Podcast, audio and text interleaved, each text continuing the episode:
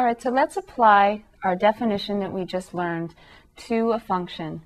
Here's an example that you might be asked to do. Discuss the continuity of the function f of x equals the absolute value of x over x.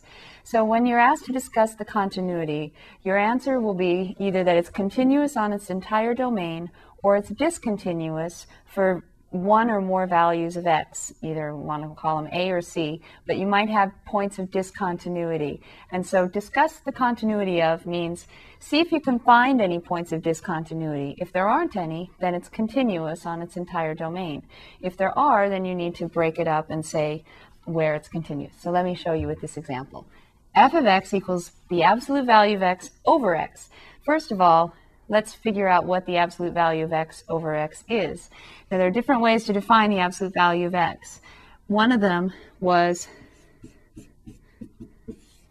to break it up as positive x if x is greater than or equal to 0, and then the opposite of whatever x is if x is negative. To see if that works, look at some values for x and the absolute value of x. Negative 3, negative 2, negative 1, 0, 1, 2, 3. If x is 0, the absolute value of 0 is still 0. If x is 1, it's 1. If x is 2, it's 2. If x is 3, it's the positive value of the x. It's whatever the value of x is without the sign. If you want the absolute value of negative 1, Think of it in terms of distance. Distance is always positive. You don't say, I'm going to go negative one miles to work now. You just say, I'm going to go one mile to work, and then you might say the direction southeast, west, northwest, something like that. So the distance is always given as a positive. So even if you're going south two miles, you would just say the distance is two miles. And how do we go from negative 3 to 3 and negative 2 to 2 and negative 1 to 1? That's by taking the opposite of what x was. And here, since x was already positive, we just took x exactly the way it was.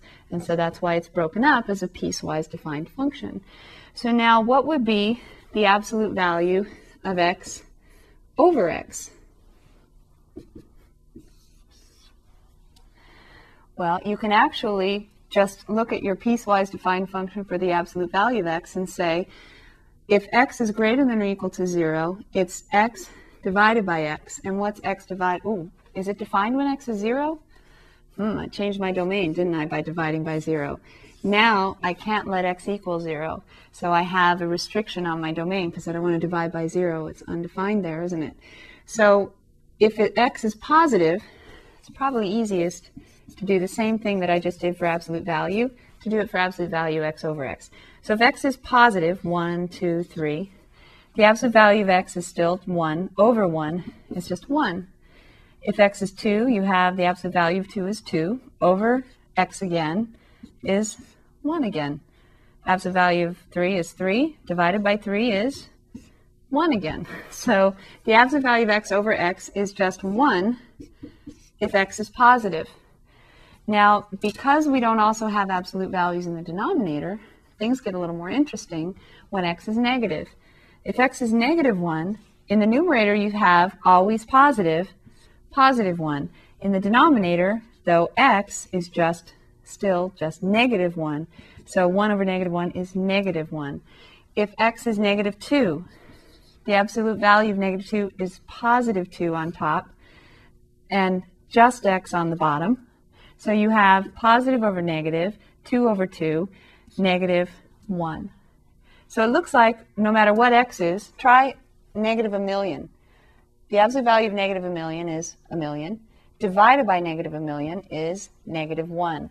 So this function, you'll get used to realizing that the absolute value of x divided by x is 1 if x is positive, negative 1 if x is negative. So that's our function. It's actually very simple to graph.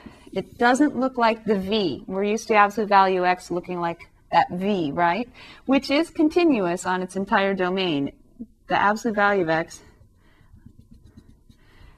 is continuous on its entire domain. But then if you divide by x again, you have a problem when x is 0 because you're dividing by 0. So we have to break the domain there. And then when we have absolute value x divided by x, for all positive values, it's equal to 1. So you have 1, 1, 2, 1, 3, 1, 4, 1. You can see that you can fill it in as a horizontal line, y equals 1. y equals 1 if x is greater than 0. It's not defined at x equals 0, so I'll make that bigger. So we have a hole at x equals 0. If x is negative, then our outputs jump down to negative 1. And so we're looking at this function.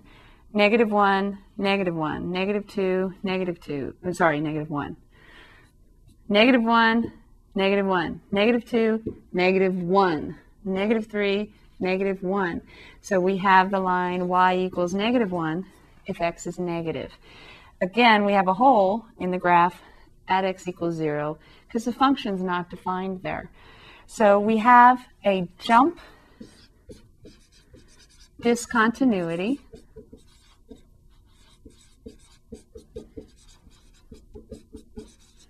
at x equals 0.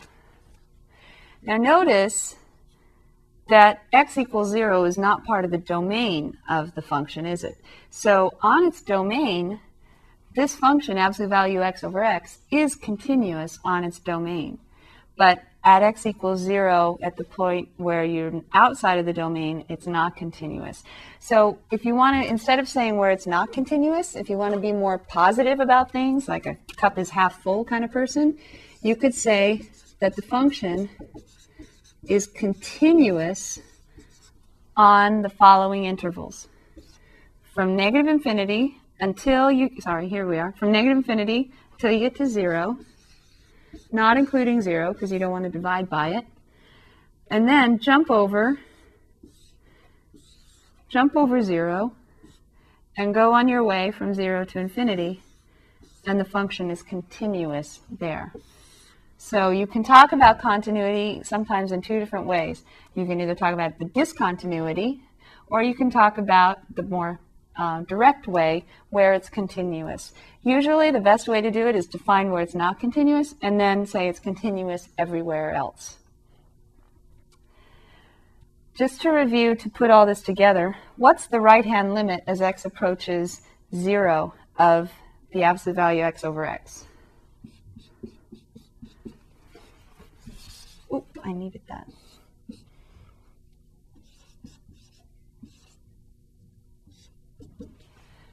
The right hand limit